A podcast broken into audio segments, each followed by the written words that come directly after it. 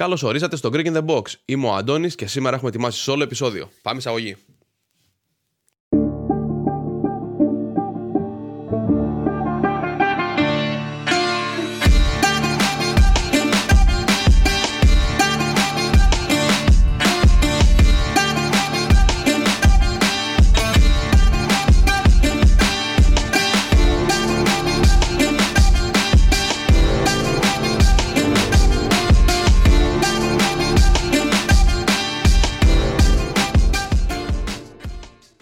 Καλημέρα, καλησπέρα από όπου και να μας ακούτε. Είμαι ο Αντώνης και αυτό είναι το Greek in the Box.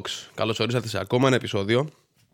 Λοιπόν, έχουμε ωραίο επεισόδιο σήμερα. Είναι λίγο κοινωνικό-πολιτικό το επεισόδιο το σημερινό.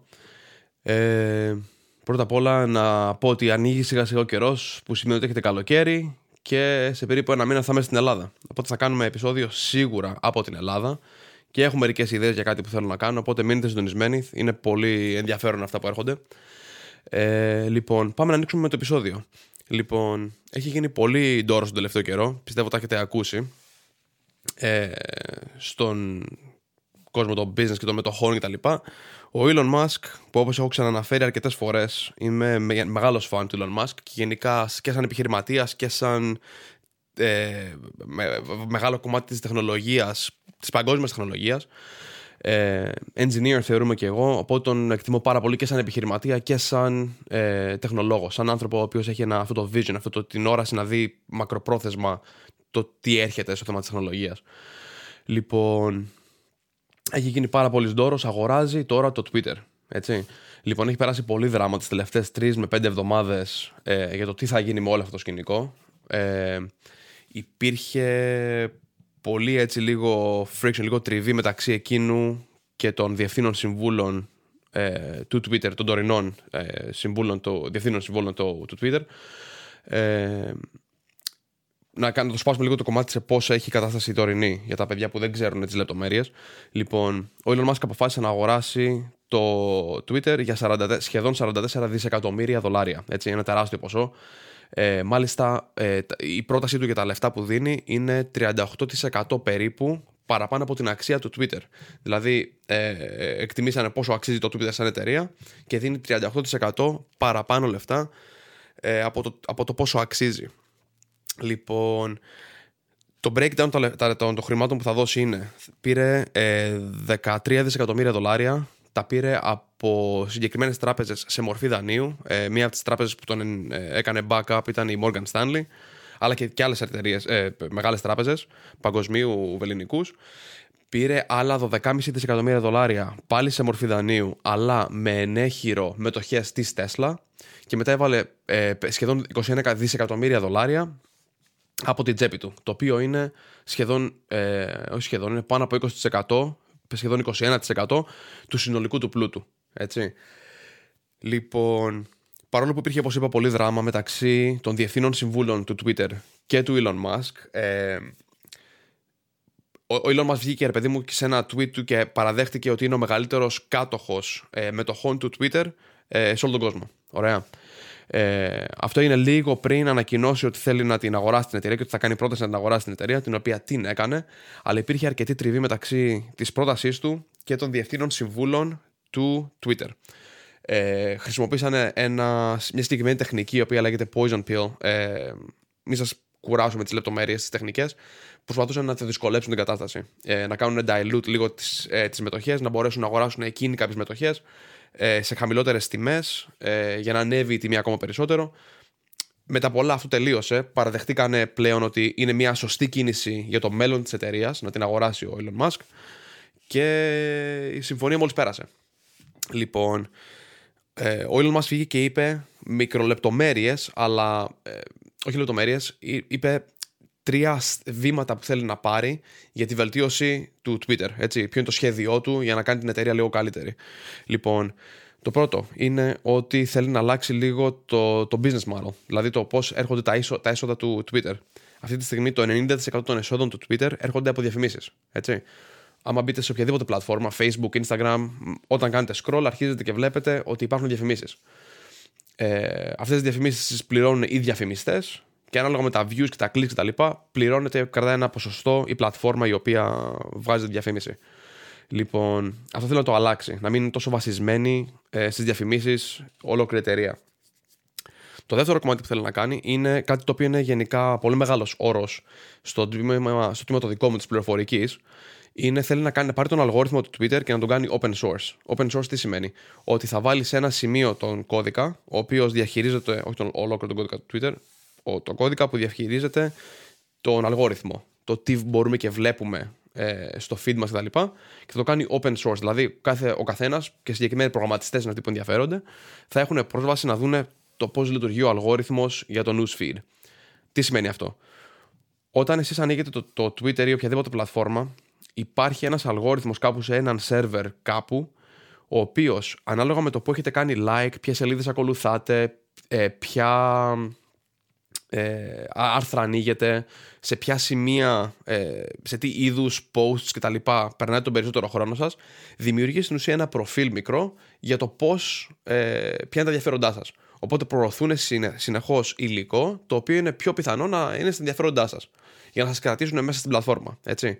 Αυτό θέλει να το πάρει ο Elon Musk και να το κάνει open source. Οπότε ο καθένας θα μπορεί να έχει πρόσβαση, να έχει ένα ε, καλό ε, understanding, δηλαδή να μπορεί να καταλάβει ο καθένας το πώς λειτουργεί η πλατφόρμα. Το τρίτο και πιστεύω πιο σημαντικό ε, κομμάτι που θέλει να κάνει είναι, θέλ, είναι να ανοίξει το Twitter από θέμα ελευθερίας λόγου. Δηλαδή, ε, έχει γίνει πολύς ντόρος ε, τον τελευταίο καιρό γενικά με την ελευθερία λόγου και τις πλατφόρμες. Η κάθε πλατφόρμα έχει ε, πολύ μεγάλη δύναμη στα χέρια της. Έτσι. Ε, οπότε η δυνατότητά του να μπορεί να υπάρχει μία πλατφόρμα η οποία είναι ανεξάρτητη από τι γνώμη έχει ο καθένας, απλά ο καθένας μπορεί να πει τη γνώμη του, είναι κάτι το οποίο είναι πολύ μεγάλο βήμα. Έτσι. Λοιπόν, τι είναι σημαντικό από όλο αυτό; Όπως ανέφερα πριν, θα βάλει 20% του πλούτου του, θα το βάλει προς το Twitter. Έτσι. Γενικά τον Elon Musk τον ξέρουμε σαν άνθρωπο ο οποίος είναι πολύ του ρίσκου, ε, πολύ έτσι να παίρνει. Όταν πιστεύει σε κάτι, το προχωράει.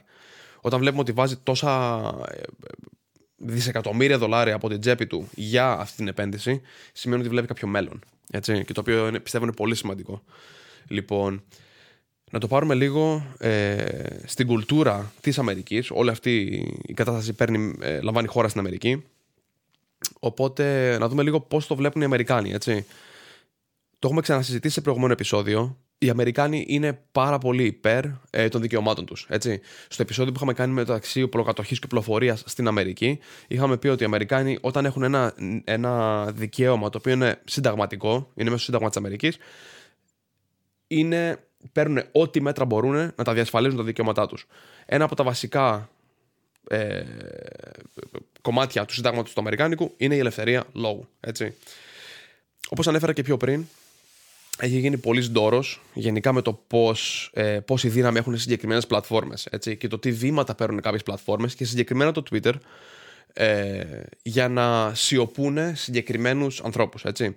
Πολιτικά δεν έχει σημασία, συμφωνείτε ή δεν συμφωνείτε. Ε, το Twitter ε, είχε σβήσει ένα από τα μεγαλύτερα, όχι σκάνδαλα, από τα μεγαλύτερα νέα που είχαμε δει τον τελευταίο καιρό, από τα βήματα που είχε πάρει το Twitter για να σιγάσει συγκεκριμένους ανθρώπους.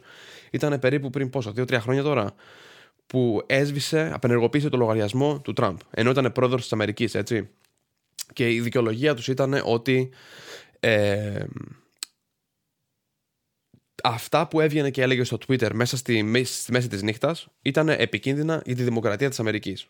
Έτσι. Οπότε βλέπουμε ότι υπάρχει αυτή η δύναμη στα χέρια μιας ιδιωτικής εταιρείας. Έτσι. Λοιπόν, πέρα από το σκηνικό που είχε γίνει με το, στο Twitter με τον Τραμπ, είχαμε δει παρόμοια ε, άρθρα τα οποία αρχίζανε και βγαίνανε όταν εξαγοράστηκε το μεγαλύτερο podcast σε όλο τον κόσμο είναι του Joe Rogan. Ωραία, το Joe Rogan Experience.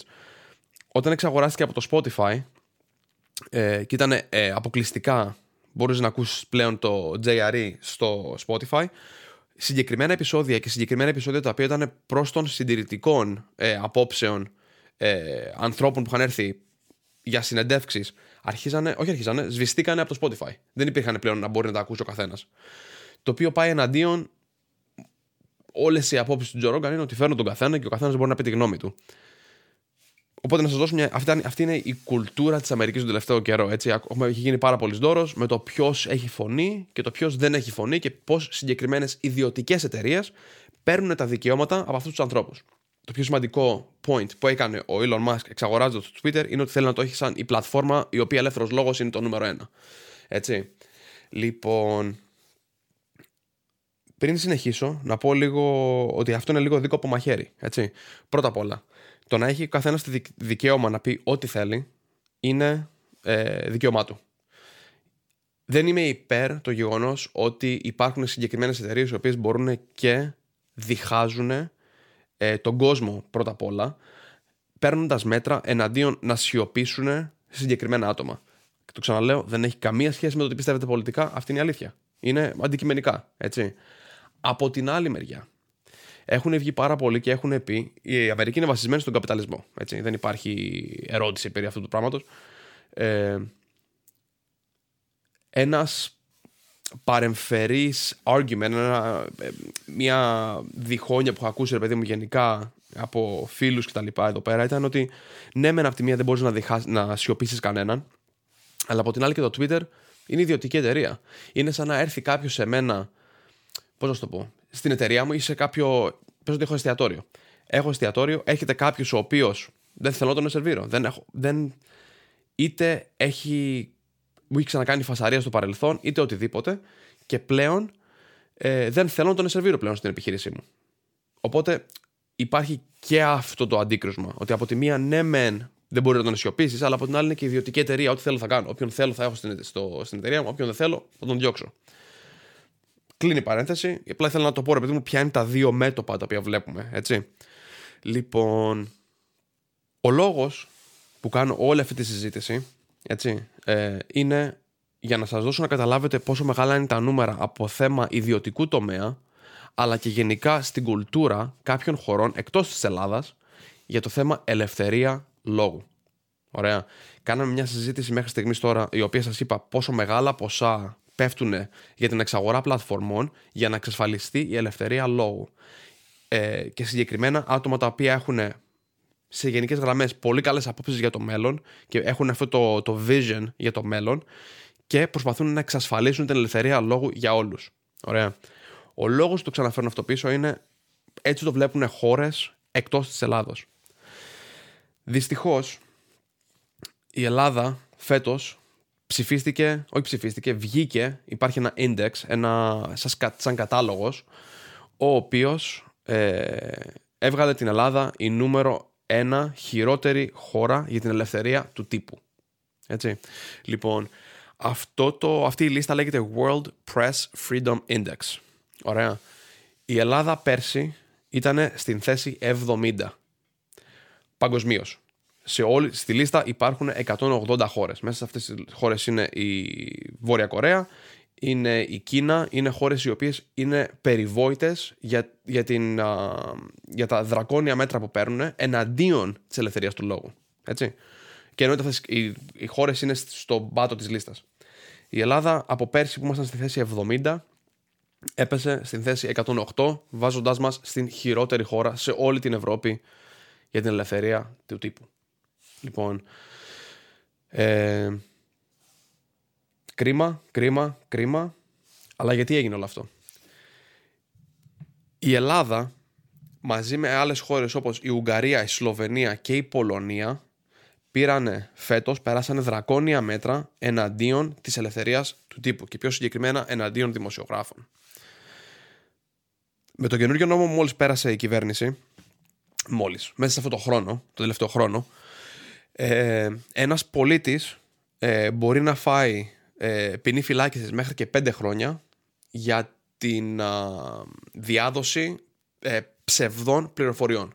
Ό,τι και να σημαίνει αυτό. Έτσι. Τώρα το ποιος κρίνει άμα, τι είναι ψευδής πληροφορία δεν ξέρω. Δεν ξέρω ποιος είναι, γιατί, πώς. Δεν τις ξέρω τις λεπτομέρειες βγήκε αυτός ο νόμος. Και όπως ξαναείπα, το περάσανε και κάποιες άλλες χώρες, όπως όπως είπα, η Ουγγαρία, η Σλοβενία και η Πολωνία, μαζί με την Ελλάδα. Και αυτό μας έριξε σε αυτή τη λίστα ε, με τις χώρες ε, που βαθμολογούνται ανάλογα με την ελευθερία του τύπου. Περνάει η Ελλάδα όλο αυτό το σκηνικό, όλη αυτή την, την καινούργια την νομοθεσία φαντάζομαι με τη δικαιολογία για να περιορίσει τις ψευδείς πληροφορίες και τη διάδοση ψευδών πληροφοριών. Παρόλα αυτά, και ειδική είναι που είναι η ντροπή μας, είναι η ελληνική αστυνομία ακόμα δεν έχει λύσει τη δολοφονία του Γιώργου Καραϊβάζ πέρσι έξω από το σπίτι του. Τον άνθρωπο τον δολοφονήσαν έτσι με όπλο. Δεν είναι ότι πέθανε. Είναι ξεκάθαρα ψυχρό, ε, ε, ψυχρό δολοφονία. Ακόμα αυτό δεν έχει λυθεί. Ο άνθρωπος ήταν δημοσιογράφος. Και ενώ δεν έχει λυθεί αυτό το μυστήριο, περνάει τώρα νομοθεσία και κάνει τη ζωή του, του, ελεύθερου τύπου ακόμα πιο δύσκολη. Δεν θέλω να πάρω τη μεριά των δημοσιογράφων, γιατί καλός ή κακός, σε γενικές γραμμές, όλοι ξέρετε το τι, ε, την κουλτούρα της δημοσιογραφίας στην Ελλάδα. Αλλά είναι πολύ μεγάλο κρίμα το οποίο φαίνεται λες και πάμε χρόνια πίσω. Δηλαδή παίρνουμε βήματα και πάμε πίσω, πίσω, πίσω, πίσω, πίσω. Λοιπόν, αυτό ήθελα να πω. Ε, και θα το αφήσω εκεί γιατί θέλω να συνεχίσουμε σε άλλο θέμα το οποίο είναι δυστυχώς πάλι εναντίον σχετικά της Ελλάδας. Μεγάλα νέα. Στην Γαλλία πρώην πρωθυπουργός έφαγε νομίζω τέσσερα χρόνια ε, νομίζω τέσσερα χρόνια φυλάκιση έφαγε τώρα γιατί έβαλε, διόρισε τη γυναίκα του σε θέση στο δημόσιο. Έτσι, το οποίο στην Ελλάδα ποιος δεν το έχει κάνει έτσι ε, το μέσο του μέσου του μέσου. Από ό,τι φαίνεται, χώρες όπως η Γαλλία παίρνουν μέτρα εναντίον αυτού του πράγματος. Να κοιτάξουμε άλλη χώρα. Να κοιτάξουμε τη χώρα, ε, την Ισπανία και την Πορτογαλία. Να θυμίσω ότι η Πορτογαλία πέρασε μια μεγάλη κρίση οικονομική, όχι τόσο μεγάλη όσο η Ελλάδα, αλλά πέρασε μια πολύ μεγάλη κρίση οικονομική επίσης. Η Ισπανία, οι ηγέτες, οι πρωθυπουργοί από τις δύο χώρες κλείσανε στις Βρυξέλλες συμφωνία η οποία έριξε τις τιμές του πετρελαίου και του άνθρακα, όχι του πετρελαίου, συγγνώμη, του φυσικού αερίου, φυσικού αερίου και άνθρακα, το οποίο χρησιμοποιείται από εργοστάσια παραγωγής ενέργειας, άρα έριξαν τις τιμές του ρεύματος. Ωραία. Κατάφεραν και έκλεισαν μια συμφωνία σαν ηγέτες που ενδιαφέρονται για τη χώρα τους, έκλεισαν συμφωνία με τις Βρυξέλλες, με την Ευρώπη, οι οποία βάζουν ένα όριο στις τιμές ε, φυσικού αερίου και άνθρακα για να ρίξουν τις τιμές στον καταναλωτή. Δηλαδή, όσο πέφτουν οι τιμές των πρώτων υλών, ο καταναλωτής είναι το τελευταίο, ο τελευταίος τροχός, ο οποίος θα δει αυτές τις αλλαγές. Και κατάφεραν να ρίξουν, ε, νομίζω, στα μισά, γιατί έχει ανέβει πάρα πολύ η τιμή, όπως ξέρετε και στην Ελλάδα. Έχει ανέβει πάρα πολύ η τιμή του ρεύματος. Κατάφεραν να ρίξουν, νομίζω, στο 40% των νοικοκυριών, νομίζω κατά 50%. Μεγάλη αλλαγή. Πολύ μεγάλο ρίξιμο στις τιμές του ρεύματος. Γιατί, γιατί ενδιαφέρον για τους πολίτες τους. Παράλληλα στην Ελλάδα βγήκε ο κ. Μητσοτάκης, ο πρωθυπουργός της Ελλάδας, και είπε: Η καλύτερη ενέργεια, η πιο φτηνή ενέργεια είναι η ενέργεια που δεν καταναλώνεται. Δεν υπάρχουν λόγια για αυτά τα πράγματα. Έτσι. Δηλαδή, στην ουσία βγαίνουν και μας λένε στην ουσία ότι εμείς φταίμε στην ουσία που χαλάμε όσο ρεύμα χαλάμε. Άρα η λύση για να πέσει ο λογαριασμός είναι να χρησιμοποιούμε λιγότερο. Έτσι. Ντροπή. Ντροπή, ντροπή, ντροπή. Ανέφερα τώρα τρεις διαφορετικούς τομείς προβλήματα τα οποία έχει η Ελλάδα και το τι μέτρα παίρνουν είτε ιδιωτικές εταιρείες είτε πραγματικοί ηγέτες άλλων χωρών για να βελτιώσουν τη, την κοινωνία, να βελτιώσουν την οικονομία των πολιτών τους. Έτσι. Δεν λέω ότι άλλες χώρες είναι τέλειες, δεν λέω ότι οι άλλες χώρες δεν έχουν σκάνδαλα ή ότι δεν, γίνεται, δεν υπάρχει βρώμα. Αλλά συνεχώς, συνεχώς με την Ελλάδα φαίνεται ότι πάμε κάθε πέρσι και καλύτερα. Όλο χειροτερεύουν τα πράγματα. Έτσι. Το ότι χειροτερεύουν τα πράγματα υπάρχουν ε, consequences, υπάρχουν συνέπειες για ό,τι γίνεται μέχρι στιγμής. Ποιες είναι οι συνέπειες; Το κύμα που έφυγε από την Ελλάδα και θεωρώ τον εαυτό μέσα σε αυτό το κύμα μαζί με πόσους Έλληνες που φύγαμε και φύγαμε Αμερική, Αυστραλία, Γερμανία, Ολλανδία δεν θα σταματήσει. Παιδιά, βγήκε Γκάλοπ και γυρίζει και λέει ηλικίες 17 με 24. Ίσως η νούμερο ένα παραγωγική ε, ε, ε, range ηλικίας. Δηλαδή, οι ηλικίες οι οποίες είναι οι πιο παραγωγικές στην Ελλάδα, 17 με 24, 77,1% θα μετακόμιζαν για καλύτερα λεφτά και συνθήκες εργασίας και ζωής έξω από την Ελλάδα. 25 με 39. Άλλο μεγάλο παραγωγικό κομμάτι της κοινωνίας. Έτσι. Νέοι ανθρώποι, οι οποίοι σε αυτούς βασίζουμε τις αλλαγές. Σε εκείνους βασιζόμαστε για τις αλλαγές που θα έρθουν. 71,9% θα μετακόμιζαν για καλύτερα λεφτά και συνθήκες εργασίας. Τα νούμερα δεν είναι μικρά. Τα νούμερα αυτά είναι... Αν δεν σας τρομάζουν, υπάρχει πρόβλημα. Έτσι. Είναι... Τι να πω. Ε, ντροπή και, και κρίμα το οποίο λέγαμε περάσαμε μια δεκαετία ξεκίνησε η κρίση στην ουσία 2012 περάσαμε την κρίση ε, λες πόσο χειρότερα θα φτάσουν τα πράγματα και όμως δεν, δεν καλυτερεύει τίποτα δεν καλυτερεύει τίποτα δεν θέλω να το βαρύνω άλλο ε, είναι ήδη πολύ βαρύ το, το όλο το επεισόδιο το σημερινό. Απλά ήθελα. Δεν γινόταν να μην τα μιλήσω αυτά τα πράγματα. Δεν γινόταν να μην τα ακουμπήσω αυτά τα πράγματα. Όταν βλέπω ότι υπάρχουν ε, τόσο μεγάλα νέα σε όλο τον κόσμο και βλέπεις ότι άλλες χώρες έχουν πραγματικούς ηγέτες οι οποίοι συμφωνούμε δεν συμφωνούμε, έτσι, παίρνουν μέτρα για την έστω κάποια μέτρα για συγκεκριμένες συνθήκες ζωής των πολιτών τους. Και στην Ελλάδα δεν υπάρχει αυτό το πράγμα. Είναι κρίμα. Είναι κρίμα, κρίμα, κρίμα. Λοιπόν, αυτά είχα ετοιμάσει για σήμερα. Συγγνώμη αν είναι βαρύ επεισόδιο. Σας υπόσχομαι ότι το επόμενο θα είναι πολύ πιο ελαφρύ. Μείνετε συντονισμένοι. Θα έχουμε καινούργια επεισόδια σε περίπου μια μισή εβδομάδα. Ε, έχω κάποιες ιδέες ήδη για το επόμενο επεισόδιο. Λοιπόν, μην ξεχνάτε, βρείτε μας online, greekinthebox.com και μέσα από εκεί μπορείτε να βρείτε όλα μας τα social media. Όλα μας τα social media είναι Greek in the Box. Ε, είμαστε στο Instagram, Facebook, Twitter. Βρείτε μας παντού. Ε, δώστε μας ένα follow και εσάς που μας βλέπετε στο YouTube μην ξεχάσετε να κάνετε ένα subscribe και ένα like μας βοηθάει όσο δεν μπορείτε να φανταστείτε ε, τσεκάρετε το κανάλι μας υπάρχουν κλιπάκια μέσα στο κανάλι από συγκεκριμένα τα βίντεο μας δηλαδή παίρνουμε μερικά από τα points και τα σπάμε σε πιο μικρά βίντεο ε, οπότε άμα δεν έχετε χρόνο για ολόκληρο το επεισόδιο μπορείτε να δείτε κομμάτια των επεισοδίων. Ε, μείνετε συντονισμένοι και θα τα πούμε πάρα πολύ, πολύ σύντομα. Ευχαριστώ και πάλι. Θα τα πούμε